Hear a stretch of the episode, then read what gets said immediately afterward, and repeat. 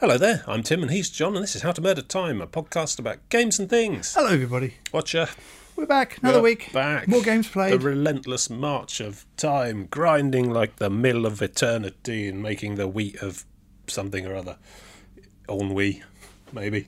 I'm not very good with metaphors. Let's I've got, on. to, I've got to rant later about the one Yeah. of the worst games I've ever played. Okay, that sounds good. I like, I like those. I think they're good. Um, was it you in the end, the Doctor Who thing? No. No? Uh, never mind.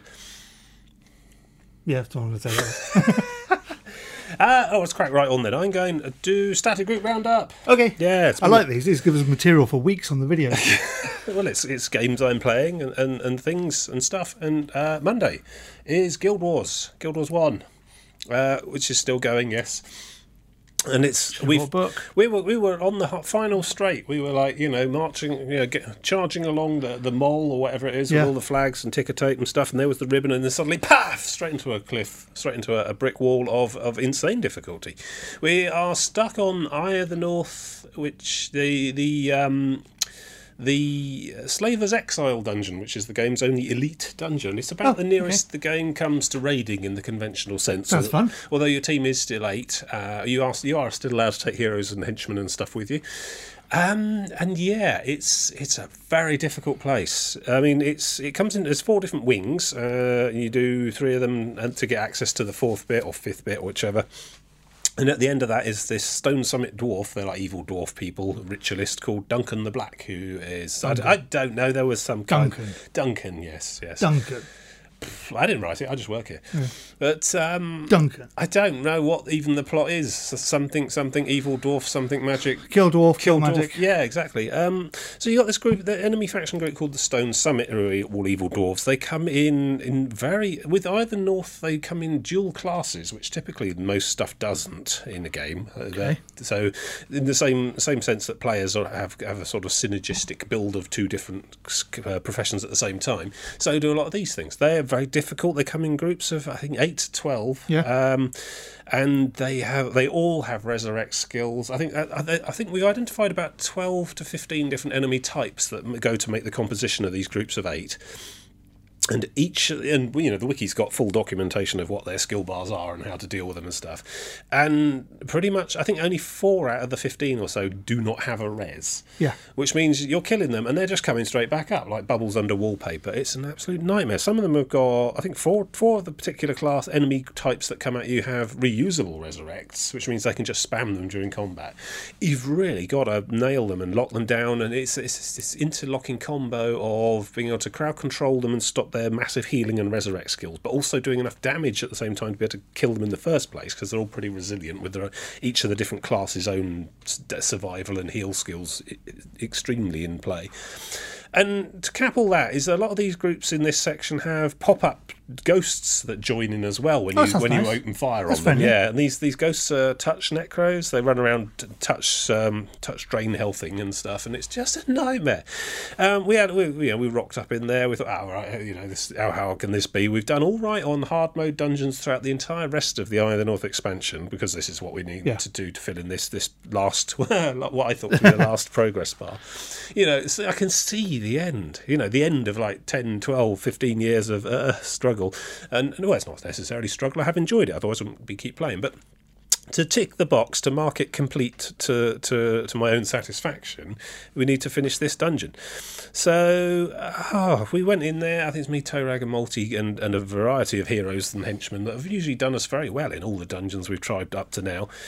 Um, and yeah, we just got absolutely face rolled. We got we got well, maybe two groups in before we got minus sixty out of there for just repeated deaths. It's an absolute nightmare. They're they're so resilient and, and sort of self contained, and it's almost like an example of you know how in game design the trick is not making enemies that are difficult enough, but making enemies that are easy enough to be beaten by a human opponent. Yes. Yeah, yeah. You, you have to sort of start hobbling them and, and you know giving them skill bars that aren't that great and stuff. Because if you take take the brakes off and let them use the the, ga- the mechanics that you give to the players to the utmost of their ability, they will absolutely kick your ass. And this is an example of that. They've got an incredibly well designed team build. They've got about eight or nine levels on us as players. So these these creatures are all level twenty eight or whatever, which, and that means they have an appropriately scaled uh, um, ability points, which then feeds into their own skills that they use. A lot of the skills in Guild Wars have a number in green in the tooltip Yeah. text, and that number gets bigger the more attribute points you put into its linked attribute. But we can only cap that at about twenty points or so. Well, typ- yeah, typically, no, typically you can get about thirteen or fourteen points with runes and so on. These these creatures are typically running around with like twenty five points in the relevant skills, which means they're, the the abilities they're using on us, which are the same abilities we can use, work about twice as effectively. For them. nice. Yeah, yeah, it really is an uphill battle, um, and they are it is really stacked against us. It is about the hardest I've ever come across in Guild Wars One. This this elite dungeon, and yeah, it is the pinnacle of the expansion content. So you know that is supposed to be the hardest stuff in the game, but we're having real trouble breaking the back of it. We we sometimes manage to kill a group. So we've done we've been we've been going at this for about three or four weeks now, and it's it's become a bit of a, an obsession and a bit of a right. Well, we will do this because it's it'll be a shame to stop. Right, you know, it's the sunk cost thing, isn't Yeah. it? You know, you've gotten all the way ninety five percent of the way there. You don't want to stop and just give up then. But the last five percent has proven to be really really hard work. So yeah, we spent a week um, just sort of trying our normal stuff and face you know just charging into it and getting stomped. Then we went away and thought, right, this is the beginning of a whole new phase of Guild Wars where we're going to have to try and learn count, you know, build for the task and learn skills to counter these stuff. And we went away. The last five minutes. We spent a whole week rebuilding the team, including ourselves, to do jobs that we don't normally do. I ended up with a skill bar I totally didn't understand and were not used to. It's like imagine any normal MMO endgame raiding where you got like you know your twenty man raid or whatever, and everyone's got their job. They are you know, and you've picked people from your guild who are you know best at tanking and the best DPSs from the guild and so on, and put them in the roles and stuff. And then imagine one week you turn around and said, right, all of you DPS people, you can do the healing, and all you healers, you can do the tanking. You know, just hmm. suddenly just swapping entirely what the role is. It's what that felt like. I had no idea about the timing and the rhythm and the flow of my skill bar, the one I've been using for, you know, on and off for a couple of years without really changing it significantly. Suddenly having to try and move myself from, from domination mesmer DPS type stuff down to reactive crowd control and, and, and sort of de- removing debuffs, as it were, from my own team. And it's just it's just a nightmare. The other two had similar problems with the sudden roles that they were trying to suddenly achieve. And this is all off the back of let's go away and look at the wiki. You know, it's the oh god we're stuck right. Let's find you know lacking any kind of self confidence in my own ability of this stuff. you know, I've been only been playing Guild Wars for eighteen years or something stupid like that. I've thought right, well, let's go and find out what the experts say. So I went off to Guild Wars wiki and looked in the discussion page for the dungeon and so on, and there's various people talking stuff about various you know strategies and things. And there's one quite large block of text in there. I forget the chap's name now, but it, it basically laid out how he did it, and he's doing it as a single player with seven heroes rather than three players and five heroes. He's makes- removing the human out of it. well, yeah. I mean, you know, you could the only way to remove it further is to just send eight heroes in and not I bother, like not bother playing at all. Which is, you know, we really wish we could do at one point. But um, and it was all sorts of weird quirks and tricks. The you'd have a team build that. It'd- It's this the typical thing. You you you so dis, you so specifically focus on killing the boss that you can't get to the boss because the stuff you have to get through to get to the boss involves different challenges. So, oh, so we we you know, ran around re- assembling this this this you know one one one team build should do it all type thing, and and two of the NPC roles would have to be picked up by by two of us, which is difficult and tricky because the NPCs are good at timing but bad at judgment. Yeah.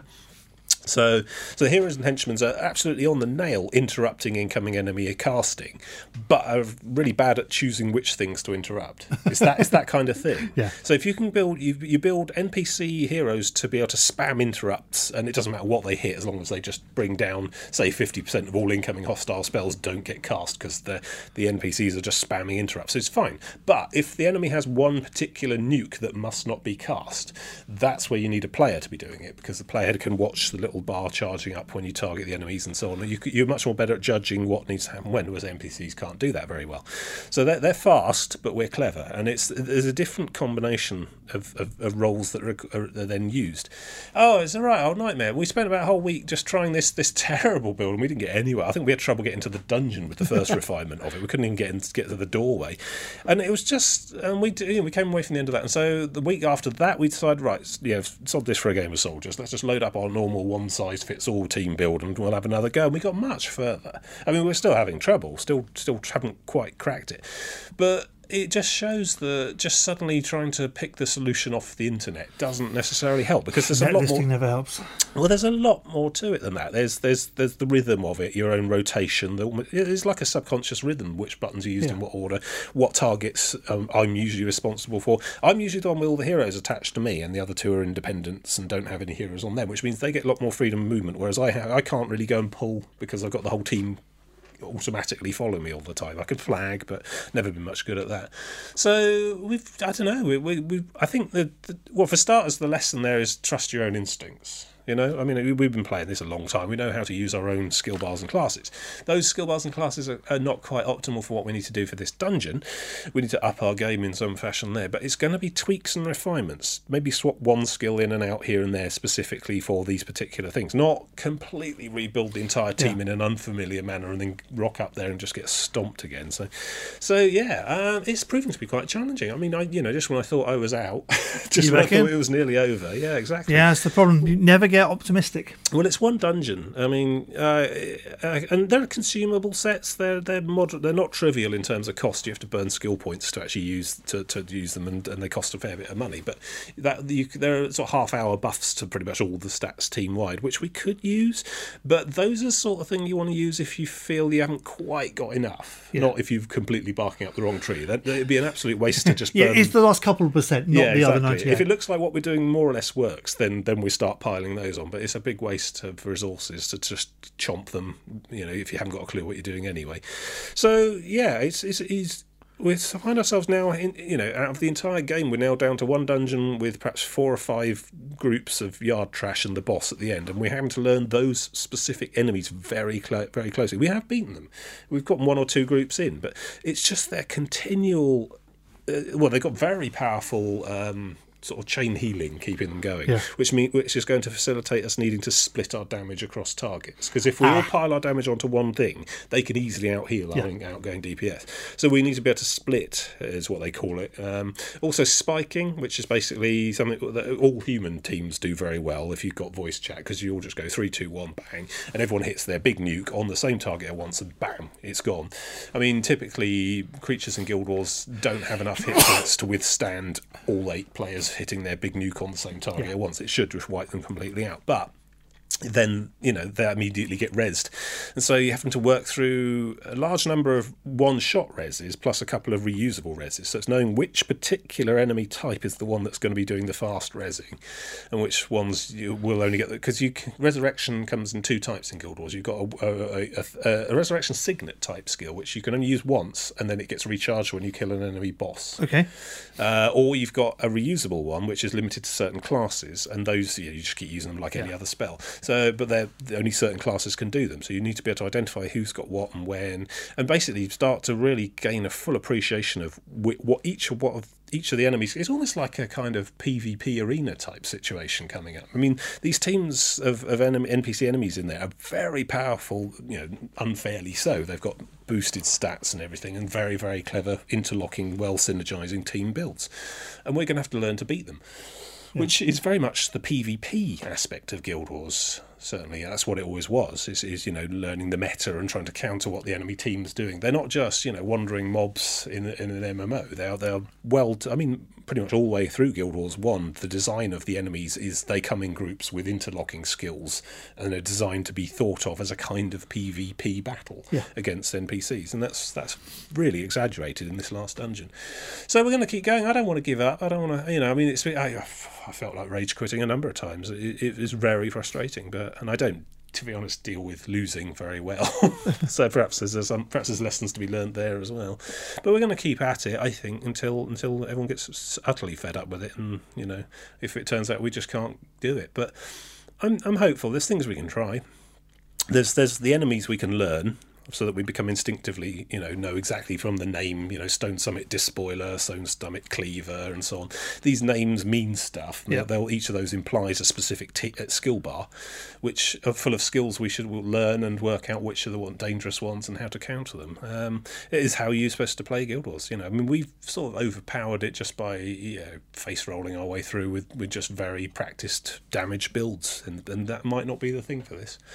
So uh, yeah, surprising new lease of life uh, for Guild Wars One. I Oh, got, well. I got a feeling once we do crack this and kill that end boss, I will be taking a very long holiday from that game. It's nice that you believe that. well, I don't know. There's nothing else after that. After It's that, nice that you believe that. it's just PvP after that, and I've never really been that interested in PvP in Guild Wars. So uh, I'll be looking forward to, to going on holiday for it from it for a bit. But yeah, there you go. Guild Wars still going um, hmm. for, for quite a while longer, I imagine.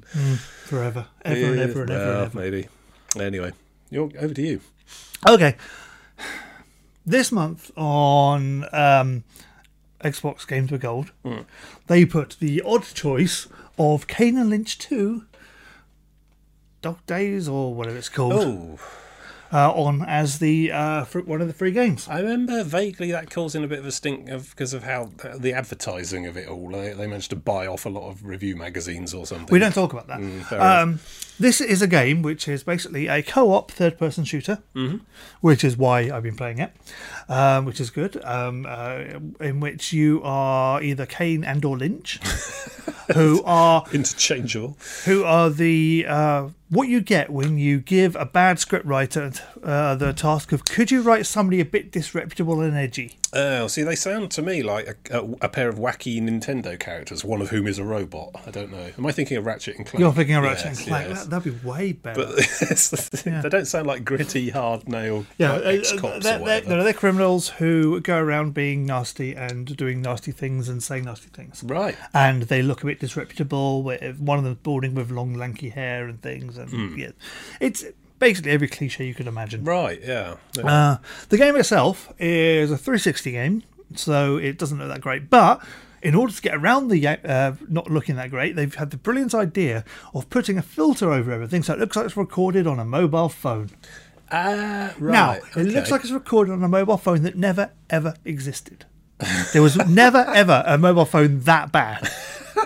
It's got compression artifacts all over the shop. It can't handle bright lights properly. Any bright oh. light gets the multiple reflections on the different lenses. Hmm. All of those things. This and, is like a post filter going on top. Yeah. Yeah, yeah. and it just makes it look awful So I remember- to the point where you're not quite sure what's going on. Just Cause 2 had something like that, which you. it was a I- film grain. Yeah, and I found I just found it quite irritating, turned it off, and that was that. Yeah. Yeah. This doesn't let you turn it off. Oh, and God. it is really bad. It's, it's so bad that it makes you not be able to tell what's going on sometimes. Oh, There's one bit where there's a massive explosion, Hmm. and then so the screen all breaks up, goes Yankee, and the sound goes wonky for ages afterwards. And you're thinking, has this crashed or has this gone wrong? Or That's always bad, Have they put this to make it see if it's gone wrong, or have they put this over the top to have, cover the fact that they couldn't make this not go wrong? Hmm. It- yeah, it- yeah. doesn't sound good. But it would it'll, it'll all be okay if the gameplay was good, right? Yes. Yeah. No, it's not. Eh, Sounds like you're not really enjoying it, to be honest. oh, it's terrible. Hmm. It's one of the worst games I've ever played. Um, the shooting is very light. All the enemies are bullet sponges unless you uh, rank up the weapons as you go along. So you've got Oh, to be using the right RPG weapons. elements. Well, no, not ranking up that way. You've got to be you've got to be using the weapons that they're using, not the weapons that you thought to bring along to the fight. Um, okay. Because the weapons you bring along to the fight are all useless and will take hundred shots to kill someone. Uh, But if you use something which has, say, one of the uh, policeman's guns, Hmm. you'll kill the policeman a lot easier. ah, okay, they're only vulnerable to their own weapons. Well, no, just they take so little damage Oh, from your normal weapons that you I start see. with. Fair enough. Uh, First rule of counterinsurgency, really, isn't it? Always use the weapons the enemy are using, because then you got lots of ammo. yeah, that's true. Yeah, that's very true. There's a button to show you where all, it highlights on the UI where all of the surrounding ammo is. Yeah. And it's usually where you're not hiding in cover. this is like some thin disguised morality tale about crime not paying. Don't be a criminal, kids, because it's really not enjoyable. No, it'd have to be clever for Oh, that. okay, fair enough. Uh, when you shoot someone, uh, it's got absolutely no feeling on the guns at all. The guns don't feel heavy. You can't really tell when you've hit someone. It puts a little cross over them, but yeah. And then when you kill them, they take so long to fall to the ground that you don't know if they're dead yet, or you should empty the rest of your clip into them. oh, yeah, I see. End up, end up with a sort of ammo scarcity problem because you're just massively overcompensating. Hmm. And then there's the bad guys themselves. Yeah. There, there is a, I, I would say, a background level of uh, uh, racism in this game, Okay. uh, which is being used to be edgy um, mm, right. because you've, you've got to be edgy. Do you? Yeah, apparently, uh, which goes up for the entire thing. But then you get the actual enemies who, you know, the ones who aren't just out and out caricatures of uh, races is, yeah, some of them are okay as enemies. I mean, the policemen are fine, apart from the fact they send so many police after you. Yeah. At what point do they run out of police and start sending the military? Uh, yeah, yeah. You do have to wonder with some of these games the scale of it all. I mean, the average police department of a major city is what thousand people, maybe, Yeah, If that. if that. And you've gone through many, many more than that. Yeah, yeah. You're talking National Guard at some Yeah, point. it's when you've killed 60 people in one level, Yeah. and it's one of however many. Yeah, yeah. But then I suppose you know suspension disbelief games and so on. Hmm. Yeah, there's only a couple of enemy types as well, which is what makes it worse. They're, they're in uniforms so you, you're not meant to notice. But, Yeah. oh, look, it, it, it's the police guy, you know, the, the Hong Kong police guy with the, the hat on. and Hmm. Yeah. Um, uh, It's not sounding like it's got a lot of redeeming features. uh, can I think of a redeeming feature? I can't Sorry to put you on the spot there. There's no redeeming features in this game at It's all. not good. It is absolutely dire. Maybe the first game was good. I we mean, played a bit of the first game. There has to be. It was the one with the zoo. Oh, I thought that was Army of Two. Oh, no, that was Army of Two. Forget that. We didn't play the first one. All right. Army of Two was better, and that was bad. That was yeah, yeah. That was Yeah. Um, yeah. so yeah. You know, it's not very good. Uh, what else can I So what about? else should you be playing instead? What's better? A- a- a good book outside, staring at paint drying, staring at a brick wall, engaging in British your eyes and politics, staring at the back of your own eyelids. all Yeah, mm. engaging Twitter twa- uh, trolls, all of those other things which are uh, more worthwhile Yeah. tasks. Okay. Well, um, I don't know what to say then. A resounding no. A resounding no, no, no, no, no, stay away. But on the plus side, you didn't have to pay for it because it was part of your Xbox yeah, but on, freebie that's thing. true. But on the negative side, they could have given me a better game. Could have given you a slot. good game. Yeah, yeah. Well, no, any other game. Any other. I'll take any other game. a mediocre game. Yeah, I would take a mediocre game. I'll take a game I already own. Wow. Okay. Well, um, good. I'll um, I'll free, yeah put you out of your misery and talk about something else then.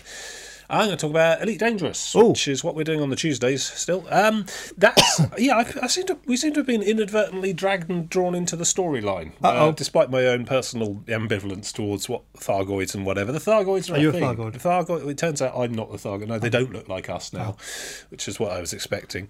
But um, no, there's been all sorts of things and all sorts of cleverness and I don't know I don't know if I want necessarily want to call it an, an augmented reality game as such but there's a lot of weird clothes and, and hunting and, and leg detective work going on mostly by this this Canonn Interstellar group who are like Yeah. a player get player run organisation who are really really into figuring out the puzzles in that game and and in some way Frontier Development seem to have reciprocated in kind and have sort of taken them on as a kind of personal nemesis because they're now starting to hide coordinates and clues in in the sound waves of the special effects of things that are going on that kind of level. You know there's hidden hidden data in the in the audio files Yeah. of some of this stuff which you know is sort of bordering on secret world levels of of, of puzzle setting and engagement. But I'm just sort of bumbling along on a Tuesday and and, um, and Zaranil and Embryo there are generally on the ball and have, have got their finger on the pulse of what's actually going on and they tend to come up with stuff for us to do. They um, they found us a Thargoid base. Ooh, Yes, yes. You should be looking at some video of this um, going on behind my talking words. maybe. I, I've provided it. It's up to you. I get it right every week. Fair enough. I don't watch. I trust you. But um, yeah, so we found uh, we we were told the locations of these Thargoid bases, which are fantastic planetary installations. Well, I, I use the word installation. So to get there and to do anything meaningful when you get there, you need an unknown artifact. So you find you find those from crashed ships, which I didn't. We, I didn't go along to get one of those, but there was a little mini expedition to do that. And if you've done that, you can probably find the sort of walkthroughs and steps through all of this on various online sources if you want to have a go yourself. But so once you've got one of these unknown artifacts, which are, theory, you know, it, it turned out to be somewhat Thargoid related, go to this planet that we I was told to, and and if you get the latitude longitude right, which is a pain in the arse, it does appear on the HUD when you get into orbital cruise mode. You get the plus, you get the plus minuses lat long appear on the HUD, but trying to sort of fly around the planet in such a way that those numbers go up and down in the right Yeah. right fashion is, is a bit is a bit well I, I don't know it's easy enough if you can do it but I have trouble um, but yes eventually if you get within about 100 k's of it you can see the thing from the base, and it's basically a big sort of spiral flower-like thing that you can see from low orbit. So you're flying down on it, and it is absolutely huge. It's about it's about five or six kilometers across. Okay. On this this airless on the airless landable SRV type moons. Um, I landed down on the outside edge because I didn't. I I was scared it was just going to go whomp and eat me like a bear trap or something. But it's actually much bigger than that. Anyway, so I ended up having to drive all the I way. hate to think what the bear looks like. I know, drive all the way in through the middle. And you got these massive sort of bioorganic jags and teeth structures post poking up out of the thing, and they're they're huge. They're like um, you know the the art of Roger Dean, you know, you know from Yes album covers or Yep, yep, Shadow of the yeah. Beast, Psygnosis' early game boxes. It reminds me a lot of that that landscape. Yeah, you're driving through this thing, and it's it's distant, it's huge. It it's very much a sort of um, yeah Ridley Scott type of thing with the, the yeah, We don't talk about Ridley Scott. Don't we? Okay. Well, like like Alien, when when they're sort of driving up towards the the big Yeah. crash ship and stuff, it's it's real that immense. They managed to capture that immense sense of scale and grandeur as you're driving up to this creepy alien base, and the the audio. Something about Elite Dangerous is the audio work is just fantastic across the board. I mean, you know, apart from anything else the game does well, whoever's in charge of their audio is you know the sound sound design and so hmm. on really really knows their stuff. Really good, and and you're getting this sort of weird alien sort of wisp, you know, howling wind type thing going as you're driving through, and it is it is really sort of alien sort of feel to it all rather than aliens. Um, and then we managed to get to the central thing, which is this giant sort of flower-like barnacle bulb structure, and that, that in itself is about about 500 meters across, and it's got these these doorways with these like weird alien protuberances next Yeah. to them. And if you go near one of these doorways while you're carrying one of these unknown artifacts, and bear in mind these unknown artifacts corrode your your car your ship Okay. while you're carrying them, so there's a bit of time pressure. You Have you considered bubble wrap? well, some of the some of those one Vacuum of, seal them. I think one of the engineers Throw them out back from, bring them on a uh, trailer. You could do that, yeah. Or you could go to the engineer who can modify your cargo bay to withstand the corrosion. Okay, Yes, that works. too. that's probably the better plan. Yeah, um, yeah so and You should do that well, rather than my plan. Embryo did that. He's, Turns out my plan's rubbish. our tour guide had that covered. It was it was fine. Um, so yeah, you go up to the doorway with the thing in your hold on your little buggy, and the door iris is open, and you can drive inside. this Okay. These are enterable structures. So there was a load of us all in our buggy, sort of one at a time through the door. No, stop pushing. Ah, it's well, you know, sort of carry on up the Thargoid base. It, it was yet another military precision exercise. It was how to murder time. Yeah, uh, it turned it turned from the uh, psychological alien terror of, of Ridley Scott to the uh, the the weird uh, Dad's Army style farce of a carry on film in quite short order. Anyway, you drive around inside this base, and inside are various different chambers with weird tendril energy tendril things coming out the walls, and weird sort of almost Giger esque sort of fluting to the the walls and stuff. You can see some of this on the video, and uh, in one one particular. Um, Thargoid base has a load of artifacts knocking around. There's like a, a, sort of three different artifacts, and in the middle there's a giant sort of very sort of somewhat phallic and quite disturbing and um, Giger-esque. Giger-esque, yes, but also quite ominous control pedestal. You drive your buggy into this green light, and next to it, a spinning hologram thing appears, and that shows you one of these three objects. So you go looking around the base, find the objects, put them in, and throw them out of the SRV, jettison them so they land in the beam. Okay. And then the, uh, God knows how anyone worked any of this out. I mean, it's just insane. So once all three things are in the beam, they use your data link scanner on the suddenly lit up middle pedestal thing, and then boom, massive star map appears in the sky, the galaxy spiral thing. Very Prometheus, you know. Ah, Uh, we don't mention Ridley Scott. okay, good. Why don't we mention Ridley Scott? The, the last Alien film. Okay, fair enough. Oh no, you just don't mention that film.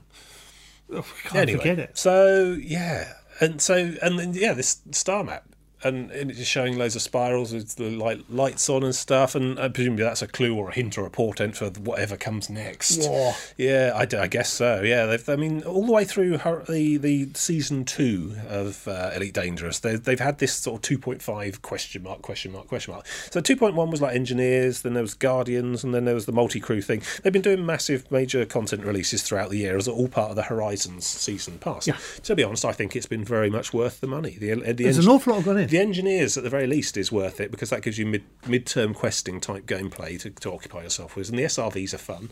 I think it's definitely worth the money. The fighters and multi crew's good, yeah. And then this last massive content drop, which everyone thinks is going to be Thargoids, and we've been seeing loads and loads of build up because of it. You know, this base. And we, after we did that, it all reset itself, and then uh, Emperor says, "Try putting them in in the wrong order." so, so we, we round up all these widgets and put them in the obviously wrong receptacles each time, and it just oh no no no no no not not putting them in the wrong order. It's, you you put a guardian artifact in there. I don't really understand who the guardians are, but they're I think they're some kind of other. They're like the Vorlons to the Thargoid Oh, shadows. I think there's some kind of other fa- other power out there. So this Guardian artifact goes in the receptacle, and the other two go in, and the thing goes mental. We're talking absolutely insane, massive like blast laser beam that keeps pulsing AOE knockback everywhere. Really terrifying to watch as well. But it's really interesting. I mean, you know, when you when you sort of you know have an evening doing all that sort of stuff, and remember we're doing all this as a team as well. Yeah. We managed to actually get you know we had a bit of minor syncing issues with the instancing as, course. As usual. I don't remember an evening where we've had uh, no problems at all with the networking code, to be honest. But uh, you know, when it does work, it's amazing because a lot of five of us landing in different ships all around this alien thing. Then we're driving out there, and it really felt like, you know, yeah, exactly, like an aliens movie or something. You know, you, you're starting to sort of suspend the disbelief, starting to get that sense of wonder. It's almost like you're there. It's Yeah.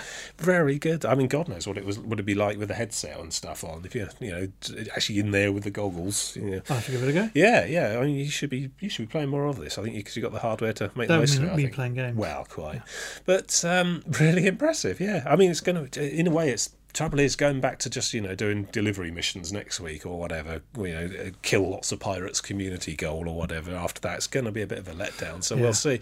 I'm I find myself compelled enough to definitely stick it out till this this this sort of end of end of season two drop comes along because if this is like you know just mid midway patching, just sort of The keep- warm-up. keeping you going stuff. Yeah, what's the big Yeah. final thing going to be? It's probably going to be some massive galaxy-wide Thargoid war. Who knows? Most likely. Yeah, I I, like Thargoids. I used Well- to kill them. I used to try and get into witch space on purpose. To No, they, they there's such a thing called a hyperdiction. They do they are actually yanking players out of Yeah. jump frame shift, and and these giant flower-like spaceships are just doing these really terrifying scans and then disappearing and letting people go. You know, which in, in some ways is more terrifying than if they just open fire and destroy you on sight. So, you know, it's it's everyone's everyone's up in arms and everyone's guessing and wondering what's coming next, and it, it's, it's, it's interesting. It certainly is. I'm I'm I'm enjoying it a lot. I mean, I'm still not necessarily enjoying it enough to be playing on my own solo during the week, though. Uh, you know, it's, it's very much about the camaraderie and the spectacle Yeah, of it yeah. for me. I mean, just the you know log in and earn a couple of million credits going backwards and forwards doing missions. I've got my rank up to uh, four Federation rank. Oh. I need to do the actual rank mission. Which I got fine the. it hasn't come up yet, but um, once I've done that, I should be allowed to go to Earth. Oh. which will be good. see you there. Yeah, yeah, you've been there all along, haven't you? Mm. I hope Earth's everything people cracked up to be. Oh, it's fine. It's, it's brilliant. Land Yeah. of milk and honey. It is made of gold. Yeah, yeah, so that'd be good. But yeah, so I'm still playing Elite Dangerous and seeing some fantastic things at the moment. Over to you. Okay, I've been. You know, I mentioned the other week uh, about Horizon Zero Dawn uh, stopping Yes. me from logging into the PS4 Yeah. because um, it's just sitting there like a landmine. I I decided to have another go at it, and you know, It sounds like a fascinating game. It is. It's fascinating. It looks gorgeous. The plot's brilliant. It's, it's just really interesting and great. Yeah. The only problem is the game. the game gets in the way. The game itself is, is a bit. Hmm. Yeah. But the problem I've got at the moment is I've got a uh, quest to do, which is level two levels below me. Yeah. But to get to it, I've got to get past stuff which is a couple of levels higher than me. Okay. And that's really annoying me. And the save system's terrible. So when I die, I end up being sent back to the start and having to go through it all again. And yeah, it, every aspect of the game winds me up. Ah. And I don't like the game. I love the game, but I don't So like the the, game the bits. setting, the story is all interesting, but the mechanical. if this was a linear um, uh, Uncharted style adventure, Yeah. I'd be all over it. Yeah, but yeah. no, and then it, sounds like a fascinating yeah. premise. And then, then it's, it's give me another round. Then it, it comes to these a bit. You into a bit where you end up being in an enclosed area with lots of stuff you got to kill, and the game screams, "Right, this is a stealth game now," and then gives you absolutely no stealth game tools apart from you oh. can stand in this grass and not be seen. Yeah. The controls are way too rubbish for a stealth game. The the camera is abysmal. You'll be doing a fight and then the camera will just get stuck on something and you won't be able to see. Well, this is the thing. Any game at all is a stealth game if it has monsters that can aggro you. Yeah. But yeah, from an actual stealth game, you're expecting tools, decoys, distractions, some mechanism to determine where they're looking, radar, Oh, whatever. it's got a lot of these things, light but gem. You you can you can look at the uh, for some of the monsters you can look at the trails that they take when they patrol. You can Mm-hmm. look at their patrols. That's really good. If they get close to you in cover, you can insta kill them, which is good from cover. It's Yeah. yeah. the backstabby type thing. That's good. But then you got the really big ones. And then you got three really big ones, which are slightly too le- higher level for Well, I mean, in a s- and then you just think, okay, I could go Must- off and level up now, and I can't you be kill them? asked. Yes. In, in stealth games, Yes. typically a lot of it is about getting around people without being No, seen. you have to kill You them. are- You, you you, to can't not to get past. And and then And presumably there's no convenient backstab on a giant monster that's stomping along. Yeah. And uh, see, then you have to go off and level up, and at that point, I'm thinking I can't be asked for this. I don't want to have to go and kill yard trash and Well, do the other quests it? just to get up to the point where I can do the next bit in the plot. This is really annoying me, and Sounds the game like- is really, really annoying me. Well, if the business of leveling itself isn't fun, then yeah. No, you're, you're it's not. The, Everything is fun apart from the game bit. it's an open world and it doesn't need So you to might, be. sounds It's like you almost want to just go away and watch a YouTube of all the cutscenes or something. Yeah. Yeah. All I really want to know is does it end up in Cheyenne Mountain? Because the moment I got to. Uh, uh, It's more Stargates. well, no, you start off by walking north yes. after coming away from this underground bunker. Okay. You don't know really where you are, apart from the fact you're in Colorado. Thinking back in my brain, oh, I wonder where that is. What else is in Colorado? So then I get to Denver, find the uh, stadium, and think, okay, we're directly north of. Col- oh, okay, that is definitely uh, Cheyenne Mountain. Hmm. Yeah, yeah. Um, yeah, sounds like a bit of disappointment. Then, It's a very big disappointment, and people love this game. yeah, yeah. And I really, really loved it for the first couple of hours. Well, but the further I get into it, the less I chore like of it, then. See if you can, you know, every day do five, ten minutes No, of leveling, and eventually you'll get there. I can't be asked. Well, I might yeah. just uninstall it so I can play No, on well, PS4 no, it's ridiculous doing homework, Yeah. making a chore of it. Yeah, yeah. Well, you know, don't don't waste any more of your No. precious time on it. Then, Sounds Terrible like it's, Uh, yeah, shame.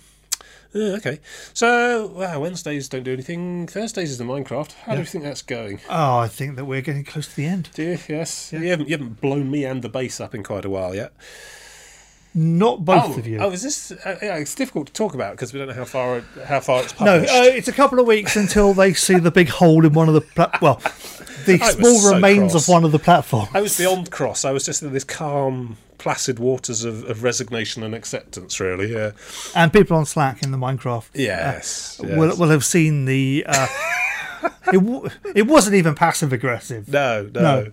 I, I basically placed. Yeah, well, you'll see it, but yeah, yeah. So that's still going. I mean, I don't know. Yeah, we're getting some of the the end game-ish stuff done, but there's a lot of really, really bonkers out. Ex- because basically the the Sky Sky Factory mod thing we're working on is is got a quest book which functions as a kind of directed goal thing, a bit like the book we had in the regrowth thing. But this book this book is a lot less prescriptive. It is just a bunch of ticks, and it doesn't even check you can tick them or not. It's up to you. You Yeah. know, you cheat if you're cheating, then you're fine, whatever. But so it's it's all about more challenges and, and technical accomplishments, uh, which are unlocked by getting the rest of the stuff together as you go. And we're getting most of the way there. We're getting some of the much bigger stuff done: huge batteries, weird reactors, and visiting strange places and killing weird monsters and so on.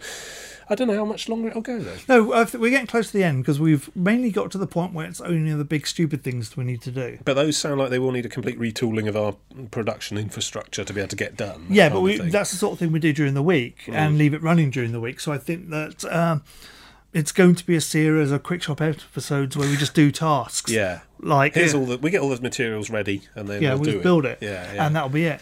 And And, Blue Peter. and so um, I, I think we will be over by Christmas. Ah, home by Christmas. That'd be nice. It's not annoying me as much as uh, Regrowth did to, at this point, Um, but Yeah. uh, it is still quite annoying to play.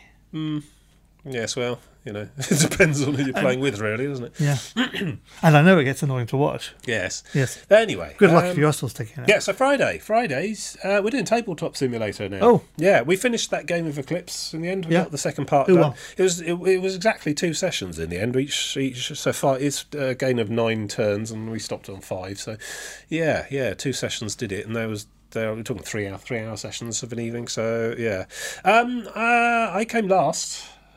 Yeah, yeah, as expected. Uh, did you, by any chance, not engage with any of the other players and play along the rules and just did your own thing? I yeah, pretty much. I turtled up. Um, I would have won, but I because basically the, the the way the galaxy explored its way out, I found myself with a basically a big long tendril with one choke point. So I thought, right, stick all the star bases and dig in on there, and then use this to just keep generating the victory points. And I was building monoliths and trying to generate victory points like that, and it was working, but my section wasn't large enough. As it turns out, in the end, and then of course towards the end, uh, Embryo decided to test my my uh, my fortress star system Yeah. with his vast, vast cruiser navy, and he, he beat it very quickly with a, an uncanny number of sixes rolled on his weapon dice. So that didn't help either. So uh, I ended up last, and I think he ended up like second as a result. And I think Escar was third, and I think Wish won in the end. But and I think to be honest, the reason Wish did that was because he had the largest territory at the start. I mean, there was a few aggressive moves here and there across the board. It wasn't a very fighty sort of game, but very good though. Enjoyed it you know, I came last, whatever. It's I just love the little intricate little mechanics and lots of little bits and pieces and coloured Yeah. cubes and spaceships and the hexagon star system exploring mechanics very good as well. I do like that. The tech stuff's interesting as well. I got I gained quite a few points from maxing out one of the tech leads as well. But but ultimately, I think it is a game that has been designed around. Obviously, I think to be honest, I think the first couple of drafts of that game, the first kind of prototypes, everyone was just it was turtling up and that's how you won. Yeah. So I think it must have been tweaked in some fashion to adjust the victory points so that you do have to go out and fight people if you want to win it. Um, you know, just from territorial, because you, whoever's got the most territory is generating points off that territory. So obviously, the more territory you've got, the better. But also the the, the mechanic where you gain a bag of tokens to choose from when you've been in fights. So depending, you know, if you're in a fight, you there's one token you can choose from. If you won, then you have another couple of tokens, Yeah. and if you beat so and so other types of craft, then and and those tokens really do add up to victory points in the end. So you, I mean, there is a lot to be said for just charging around, attacking people and winning. Even attacking people and losing, you're still going to get a choice of some victory Yeah. points for participating in a fight, which is interesting. So yeah, I mean, I guess if I play again, I'm going to have to tool up and attack people more, which I don't really like, but you know, that's that's the nature of games. isn't Sometimes it? it has to be done. Yeah. I tend to prefer cooperative games, really. I'm not really a fighty sort of person. Um, so we played a couple of other things. We played something called Bang the Dice Game. Yes, you heard of this? I have heard It's, a, it's, your, it's a very similar to Zombie Dice. The basic core mechanic, except you're all cowboys. You've got a hidden role. Uh, one of them is a sheriff, and then there's a dep- there's a load of deputies. There's a renegade, and there's outlaws. Uh, and so the sheriff wins if he's the, the last player. No, the sheriff wins if he kills all the outlaws. The renegade wins if they're the last player alive. The outlaws win if they kill the sheriff, and the deputies win if they keep the sheriff alive. It's something like that. And, and, and these are handed out face down, except the sheriff, who's face up. Then you also have a character card which has certain life number of life points and abilities on, and then basically gameplay takes place by rolling a bunch of different dice, and they've got symbols on. There's a one and a two. That means you shoot the person either one space next to you or two spaces next to you, so around the table, either way. Then there's uh, dynamite. If you roll a dynamite, you can't re-roll that dice, and if you get three dynamites, you, you, you take a lot, you take some damage in your turn ends. A bit like the Yeah, yeah. like the shotguns, the the, bla- the zombies in Or zombie dice, whatever. Yeah, Dalek dice. Mm. Then there's a Gatling gun. If you manage three Gatling guns, everyone except you takes a hit point. Okay. Uh, and and there's arrows. Now the arrow mechanic's interesting. On the table in the middle are nine arrows. These represent the the Indians. And if you roll every time Native Americans. Native Americans, yes. If you roll a arrow any any time, uh, you take an arrow from the middle. And then you can then you can re-roll that. You can carry on re-rolling. You can re-roll three times, a bit like zombie dice, um, and choose which you keep and which you Yeah. don't want to. Um, and if each, when you run out of arrows in the middle, everyone takes a hit point for every arrow they hold. Okay. So it's a kind of sort of accumulator, Yeah. and then and then they all go back in the middle, and that carries on. And yeah, just the mechanics of it, and the, it, it, there's a certain sort of backstabbery So you're involved basically as well. carrying the number of damage you'll do until somebody else. How many times have you been Well, shot? one of the one of the well, you can't. No, because one of the characters, I tried this as a strategy. One of the characters only can take a maximum of one point of damage, no matter how many arrows they've got. He's uh, some sort of half Indian person, and basically when Native he rolls American. Native American, when he roll the arrows, you, can you can re-roll and try and get lots and lots of arrows. So try and force the arrows to run out early, which will then damage everyone else. So yeah, there's intricacies and, and, and things there. One character I think take gains a hit point. Oh, there's a beer on a dice. Yes, every time you if you can roll a, a beer on a dice, you can gain a hit point back. That's not how that works. Beer is healing every beer. Beer heals every. Really not how that works. I don't know. Anyway, uh, yeah, I'm probably doing a terrible job of explaining it all, but it's it's, it's very good. I found it much more satisfying and interesting than Zombie Dice as well. I know Zombie Dice is designed to be very quick, but It's just- too quick. It's too quick. It's just too yeah, nothing meaningless. You know, all right, whatever dice. uh, It's just dice for its own sake. It's a good introductory game. Yeah, I mean, it's an interesting examination of probability and dice mechanics, but this has a bit more strategy and cunning behind it. You've got characters, you've got roles, and then there's a sort of almost like Battlestar Galactica style thing with the, the who's a renegade and who's an outlaw. Because remember, all, all those roles are face down except the sheriff. Yeah. So nobody knows who else is what. And in, in a four player game, you've got two outlaws, one sheriff, and one renegade. And um, it's in the renegade's interest to keep the sheriff alive until it's just them and the sheriff, then kill the sheriff. Because if the outlaws kill the sheriff before the renegade, if the, the renegade loses. Yeah. So you've got three unknown roles, one of whom is trying to keep the sheriff alive, and the other two are trying to keep trying to kill the sheriff, and no one knows if who's an outlaw or a renegade until they start working. So that sort of hidden Cylon type gameplay thing, I suppose Secret Hitler as well. You know that, that trying to work out who's on what side aspect of it gives it a lot more depth than just your normal Yeah. zombie dice. You know, did I get three shotguns? You know, whatever. So yeah, that was very good, and also quite quick as well. Once you know, obviously once you've learnt it and got the flow of it, that's that that definitely fills a good short middle, short to middle sort of length game type thing that we had there. That's really good. Uh, we played Dominion mostly this week. Oh, that's good. Yep, Yeah. the old, the old, cl- old card game there. Yeah, yeah. Um, it, we found a one on Steam Workshop that comes with about twenty-five different expansions. Oh, only about half of them. Terrifying, yeah, exactly. I mean, there was so we played. We played a game where we just picked the random ten suits using the randomizer cards, and only from the base set, and that's good because that's the only one I really know anything about. And yeah, it did all right there. I can't remember if I won or not, but it was good fun. Enjoyed it a lot. Um, then we had a load of ed- extras come in from these random these extra decks, and there's one there's like duration cards on some of them where you play you you can play a thing and it stays on there until the next Yeah. turn. There's uh, there's there's victory card. There's like a lord's uh, Noble's victory card that is actually one of the suits as well. And Okay. It, it can it's an action and victory points Yeah. at the end. So uh, one of them was a treasure with an actions on it as well. So you know, there's just all sorts of all sorts of interesting ideas, and those were some of the least uh, crazy stuff. I mean, we didn't. They were saying, "Oh, we don't want the one with potions in." It's like what?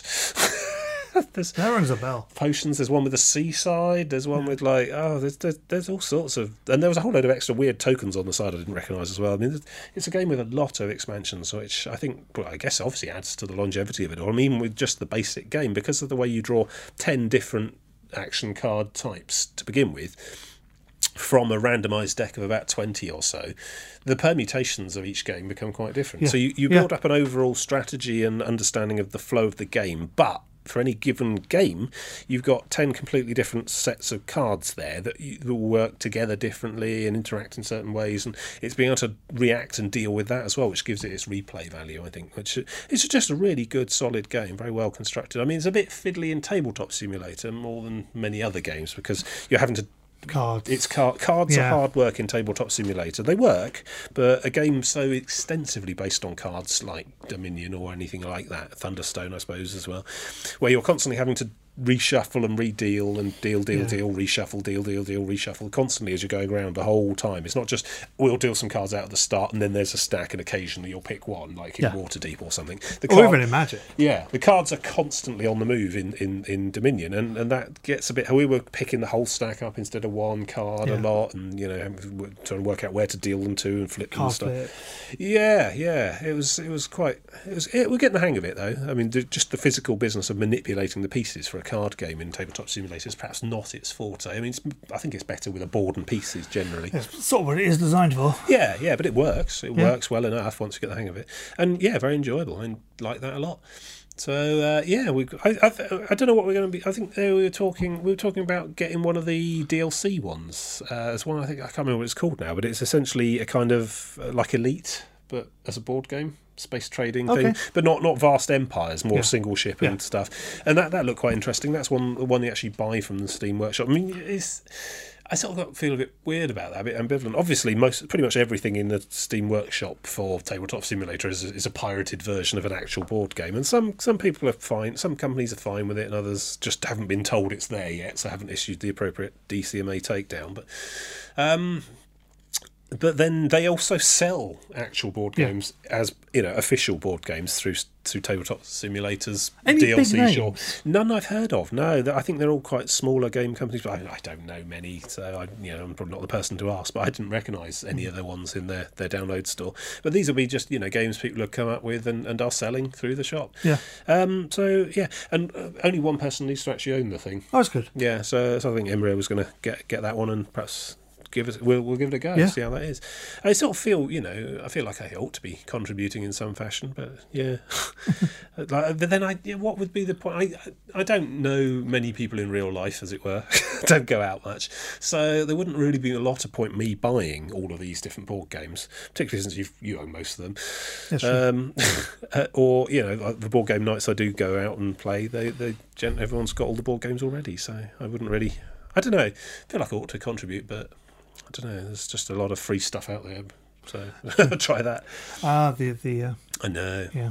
Yeah, but but um, yeah, still very impressed with the system and the uh, the, the yeah the, the engine itself, the platform, Tabletop Simulator, well worth the purchase. Oh, definitely. Yeah, if you you remotely know anyone online you want to play board games with, that's the it's the it's the business for it.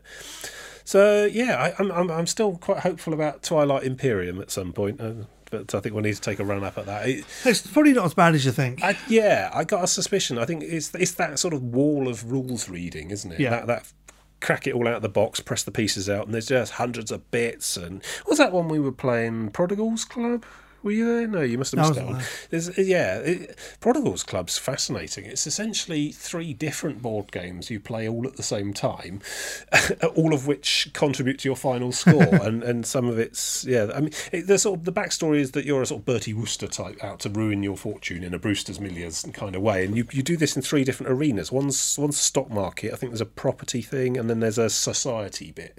And each of these games has slightly different mechanics and different rules, and you're trying to play them all at the same time. It's a worker placement thing. You've got little top hats you put on different areas, a bit like Waterdeep. But each of the different uh, three different arenas, as it were, plays in a slightly different way, and your final score is the one you did worst at Okay. which compels you to try and ta pay attention to Yeah. all three or two. I mean, the simple version has two of the different boards you play at the same time, or the, the super duper version where you play three at once. And yeah, I, I, mean, I forget the specifics of the individual boards in question, but they, you know, they require you to bring quite different tactics and skills to three different board games all going on at the same time, and that was absolutely bonkers. But then, as we were playing, as you get going, the the, the flow start picks up. You, yeah, you get the turn sequence on the go, and by the time you're into the sort of eighth or ninth round, you understand how to play it, and then you'll put it away in the box and not come back to it for That another, the problem. another four months Game replay. yes, yes. Uh, it's, it's, a, it's, a, it's a hobby that doesn't really reward diversity. You, you, you get good and practiced and, and know know certain games well. Well, it's like Lords of Waterdeep. We played that. How We many played- times? we We, played played that- that. one a lot. We play that a fair bit, and, and on Tabletop Simulator Yeah. as well. We play it a fair bit too. Yeah, But that's because it's nice, well known, easy to explain, easy to get into game. yeah. So so the pickup, uh, you know, when we pick it up and try and play again, because we've been playing it fairly recently, it's not so bad. But and and yeah, we start to understand ways the ways to play it well, what each, each Lord card means, and what and determines in, in strategy, and how, how best to to work with that. What's a good move to do? Where do you want you know when do you want to steal the first turn marker, or when's not a good time for that these sorts of things. But then if you're playing, say, I mean, Eclipse, I don't know, yeah, we enjoyed it certainly, but there's so many other games to try, so I'm not sure when we'll be back to Eclipse again. And, and at that point, we're going to. But then I think we sort of picked it up relatively quickly because it is not actually that difficult. Yeah. Um, but yes, lengthy. It took two sessions. Uh, I imagine. I imagine Twilight Imperium can't be that much more complicated because fundamentally it's a similar kind of game. You are it's, it's, it's space empires, spaceships, hexagons, Yeah, space it, sectors. it's slightly more complicated and grander in scale. Yeah, yeah. Well, I'm looking forward to trying And the it. box is a lot bigger. Well, quite, yeah, yeah. But we found we found a module on uh, Steam, so we'll, we'll give it a go at some point. I'm You, sure. It probably lasts you three plays. It's not as bad as people say. Well, that was the good thing about Eclipse as well. We we thoroughly tested the load and save feature, Yeah. which is great. Like I say, I've, like I said before, it, it, it trumps physical gaming in, in that sense because you can just take an, a snapshot of the world and then immediately fire that straight back up again. Yeah. Whereas you know, otherwise you'd have to leave the board on a table somewhere, and next time you'll get together, hopefully no one's fiddled with it, and you can remember what you were doing. So, so it allows for much longer sorts of games to to be played over multiple sessions very well. I'm I'm very impressed. Yeah, very impressed with that. So yeah, I think we're definitely going to be tabletop simulatoring for quite a while, mostly because I'm just not that fascinated by MMO projects. at No. the moment. I mean, I, I don't know. I'm dabbling a bit with. I, I, I downloaded and had a quick go at Warframe. It's Yeah. quite interesting. I, I, I'll talk more about that on another show. I think I'm not sure it's a static group thing, but it's, it seems to be a PC Destiny. Yeah, just not as good. Well, I don't know. I've never, I've never played Destiny because I only own a PC. See, You'll be able to play Destiny later this year then. Destiny Two, maybe. Yeah. Hmm, well, we'll see. Anyway, but yeah, in general, I mean, you see big, big announcements. I mean, Lord of the Rings Online, they're off to Mordor finally. God, how long's that taken? I mean, the bloody Hobbits got there in the books much quicker than that. I I hate to say it, but my interest in Lord of the Rings I Online know. is beyond below zero. It's well beyond my reach now. Yeah, you get the founders pack or special pre-order or whatever, and you'll get an instant level whatever character. But that's not the point, really. The point is, I wanted to experience my way through the entire journey, and I fetched up somewhere in Rohan, maybe, or the top of the Great River, and there's no way I'm going to slog through the rest Yeah. of where it, what it takes to get back to where it is. And that goes for pretty much any MMO. I mean, Rift's got a big expansion thing that they're having to give away for free now because apparently no one really cared.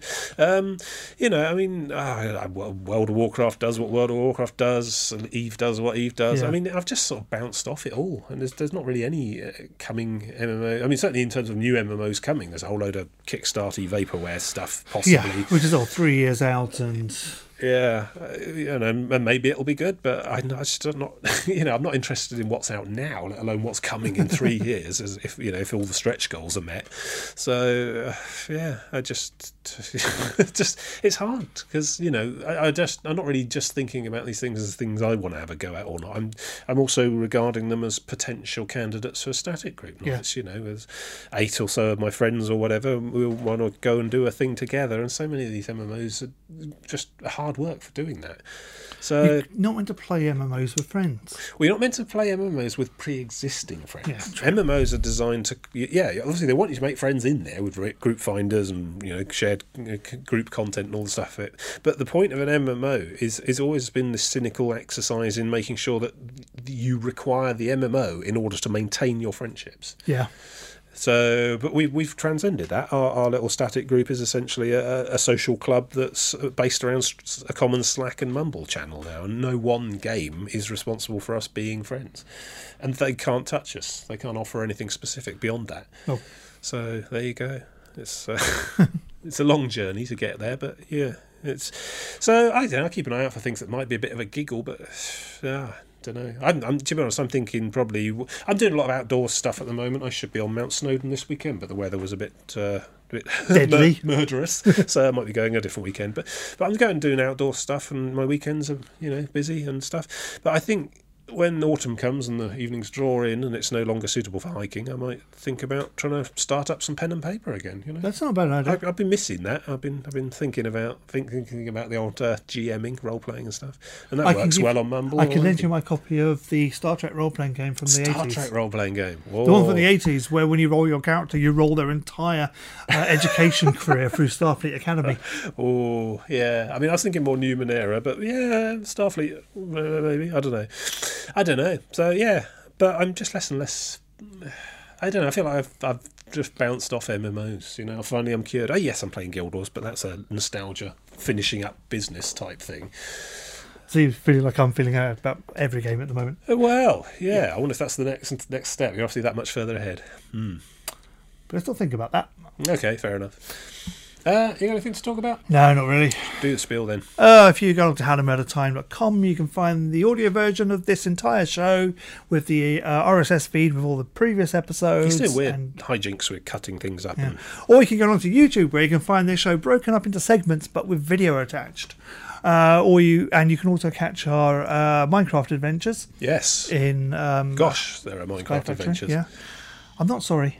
I'm, I am not sorry. You never are. That's No. the problem. I didn't mean to. I missed one block. one tiny block. Yes, yes. Well, it won't happen again. It will.